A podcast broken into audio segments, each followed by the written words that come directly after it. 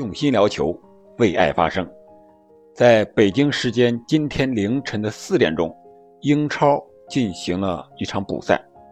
曼联第十七轮对阵布伦特福德。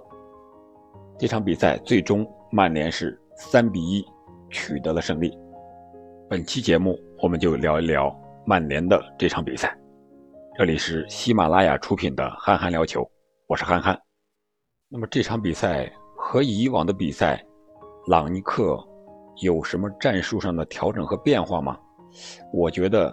还是有一些的。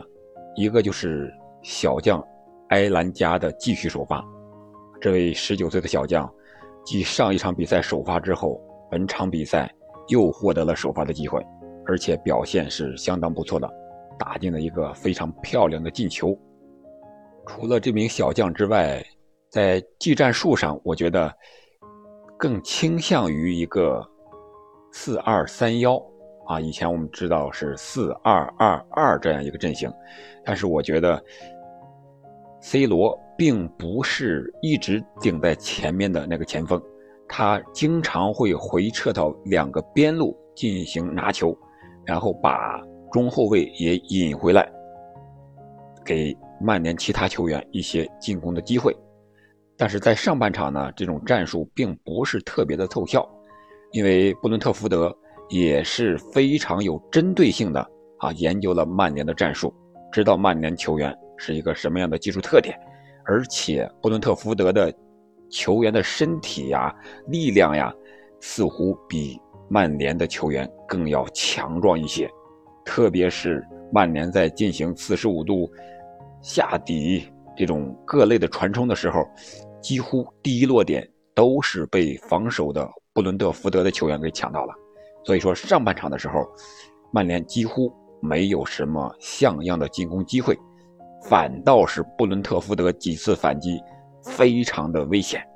好在呀，德赫亚发挥的神勇，有两三次的单刀被德赫亚扑出来了，要不然。上半场，布伦特福德就可以取得至少两球的领先了，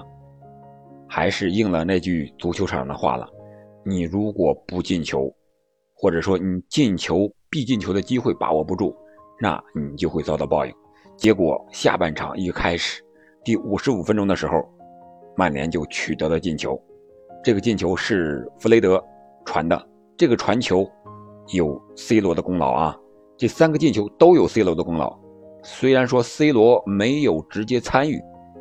我们先说第一个进球，五十五分钟的时候，弗雷德在右路一个斜长传掉入禁区，他在传球的同时呢，C 罗是往回撤，把他的两个中后卫给引蛇出洞了。这时候中后卫位置上是一个空当期，就在这个同时，埃兰加心领神会。在 C 罗前压的同时，他在 C 罗的侧面一个前插，球到人到，这个球，埃兰加停的也是让人意想不到。我估计他自己也没有想到，骗过了所有人，包括他自己。但是他衔接的非常漂亮，他这个球停的呀是用右脚，感觉用脚尖勾了一下，这个球直接停起来了，停到他的头顶，然后他紧接着一个头球。攻破了布伦特福德的球门，这个守门员也没有想到，后卫也没有想到，他自己我估计也是没有想到，但是效果却是非常的完美。这样，这个一比零之后啊，曼联队所有的球员几乎都放下了心里的包袱，发挥是越来越稳。紧接着，第二个进球就来了。第六十一分钟的时候呢，曼联后场发动反击，C 罗在前点的支点作用。做球能力体现的淋漓尽致，这个球，C 罗直接用左侧的肩膀这一块一个连停再传，传给了插上的毕费，毕费拿球高速突破，在左路看到了右路无人防守的格林伍德，格林伍德本场比赛也是改变了很多，以前他的眼里只有球门，拿到球之后，要不内切，要不浪射。不到万不得已不会传球，而本场比赛，格林伍德几乎都是主动的传球，很少有带球内切打门的这种表现了，所以说这场比赛毕费也是非常的无私，在单刀的情况下，面对门将了，把这个球无私的分给了插上的格林伍德，格林伍德推射空门，将比分扩大为二比零。在这个进球没多久之后，另一次进攻中呢，格林伍德也是投桃报李吧。拿到球，看到了后点的 C 罗，将球传给了 C 罗那个点。无奈，布伦特福德的后卫还是更强壮、更高大一些，将球提前破坏了出去。C 罗没有形成射门。这是前两个球，可以说这两个球是 C 罗在场上和 C 罗有很大的关系，至少战术支点的作用非常的明显。那第三个进球呢，是 C 罗被换下之后。曼联取得的进球，C 罗本场比赛心情显然是不错的啊？为什么呢？我们都知道他在前两天刚刚出席了国际足联一个世界足球先生的颁奖典礼啊，他个人呢也是收获了国际足联颁发的特别奖，肯定是心情不错的。我们在场上也看到 C 罗踢完球之后，镜头给到他时候，他都是面带微笑，非常的享受这场比赛。但是他在第七十一分钟的时候被换下的时候，还是非常不高兴的。但是朗尼克也给出了三个理由：一个是 C 罗是刚刚伤愈复出，踢七十分钟可以了，因为毕竟年龄已经将近三十七岁了；第二个就是他要保住胜利的果实，他要汲取上一场被维拉二比二逼平的教训。啊，所以说要换上一个后卫打五后卫的阵型。第三个就是，接下来两天之后还有面对西汉姆联队这场硬仗，和西汉姆联队的比赛就是争四的直接对决了。我们知道这场比赛胜利之后呢，曼联少赛一场是三十五分排在第七位，西汉姆联是三十七分排在第四位，只有两分之差。如果在下一轮这两队直接对话中，曼联能够取胜的话，那他将来到第四的位置。这对曼联来说，无疑下一场比赛是更重要的。我们再说这个第三个进球啊，C 罗刚下场五六分钟吧，第七十七分钟的时候，曼联取得了第三个进球，麦克托米奈在中场的一个抢断，然后。传给了毕费，毕费将球又传给了刚刚换上场的拉什福德，拉什福德面对空门打球门的左上角，将比分扩大为三比零。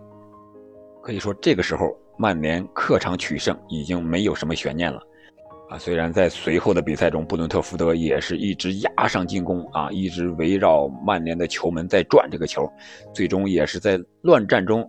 特别是刚刚换人，马蒂奇刚刚换下因伤下场的麦克托米奈的时候，他们就抓住了一次机会，啊，在乱战中凭借手榴弹战术扳回了一球啊！但是无奈比赛时间所剩无几了啊！最终曼联凭借这场客场的胜利，成为英超历史上第一个取得客场三百场胜利的球队。那这第三个进球之后呢？我们也看到了转播镜头，朗尼克啊在握住这个 C 罗，在场边坐着 C 罗的手，啊和 C 罗在那儿耳语着、交流着啊，解释着啊，我为什么要把你换下呀？啊，赛后朗尼克也说到了这个问题，为什么呢？除了刚才那三个方面的原因之外呢，就是他作为主教练要考虑全队的一个整体的战术上呀。联赛整体上的安排啊，所以说不得不让 C 罗下场。换下 C 罗的呢是五号马奎尔。可以说，马奎尔一上场呢，曼联就改打了五后卫。最终，朗尼克也是如愿取得了这个非常不容易的三分。我觉得本场比赛曼联最大的变化，还是一个是就是朗尼克敢于换下 C 罗啊。我们都知道。上一次索尔斯克亚换下 C 罗啊，那个 C 罗那种表情，还有那种赛后的一种表现，感觉是非常的不爽呀。而且，索尔斯克亚这名主帅也是有很大的心理的压力啊。那场比赛，C 罗换下场以后，反而被博尔尼年轻人最后时刻补时绝杀了啊，本来 C 罗在场上的时候，十三分钟进了一个球，让曼联在客客场能够一比零领先啊。结果呢，万比萨卡吃了红牌，三十五分钟的时候就少打一人，在第六十七分钟的时候，贝尔尼年轻人扳回了一球，将比分扳平。然后在七十多分钟的时候呢，索尔斯克亚把 C 罗换下场了，他是想让马蒂奇呀上场之后能控一控球，但是林加德一个失误的回传，让波尔尼年轻人完成了对曼联的绝杀。可以说那场比赛，C 罗是非常不爽被中途换下的。我想朗尼克也知道，如果中途把 C 罗换下，C 罗肯定是不高兴的。但是为了球队的整体，他不得不这样做。我想，不光是 C 罗呀，梅西被换下的时候，我们知道在大巴黎第一次被中途换下的时候，对主教练那个波切蒂诺也是非常的不爽。我想，朗尼克肯定有这样的心理准备。赛后他的解释，我觉得还是说得过去。C 罗应该是也能够接受这样的一个解释。毕竟是为了球队的整体，C 罗现在这个年纪就是享受比赛，上场能踢一分钟就踢好一分钟，什么时候被换下，啊还得尊重主教练，还得尊重球队的整体。另外一个变化，我想就是格林伍德和拉什福德这两个边路球员的变化，他们在打法上，我想朗尼克肯定和他们说了很多。以前他们都是属于眼睛里只有球门的人，拿到球那就是射门。本场比赛，格林伍德是首发出场，几乎都是主动的传球，没有硬突啊硬射。而拉什福德替补上场之后呢，也是有空当的机会打入一个进球。我想朗尼克这种对球员要求的变化，应该是起到了作用，所以说曼联才有了这样一场胜利。再一个就是朗尼克的前场紧逼的战术呢，本场比赛相对来说完成的比前面要好一些，但是还没有达到他理想状态的一个要求。相反是他的对手布伦特福德上抢呢确实是非常的积极，而且效果也不错，有两三次至少形成了射门的机会。啊，幸亏德赫亚是表现神勇，扑出了这些个必进之球。除了这两名球员之外呢，我想毕费发挥的稳定程度也是本场比赛的一个关键。上一场毕费是梅开二度，两个进球。本场比赛呢，毕费是两次助攻，助攻的梅开二度。他还有一次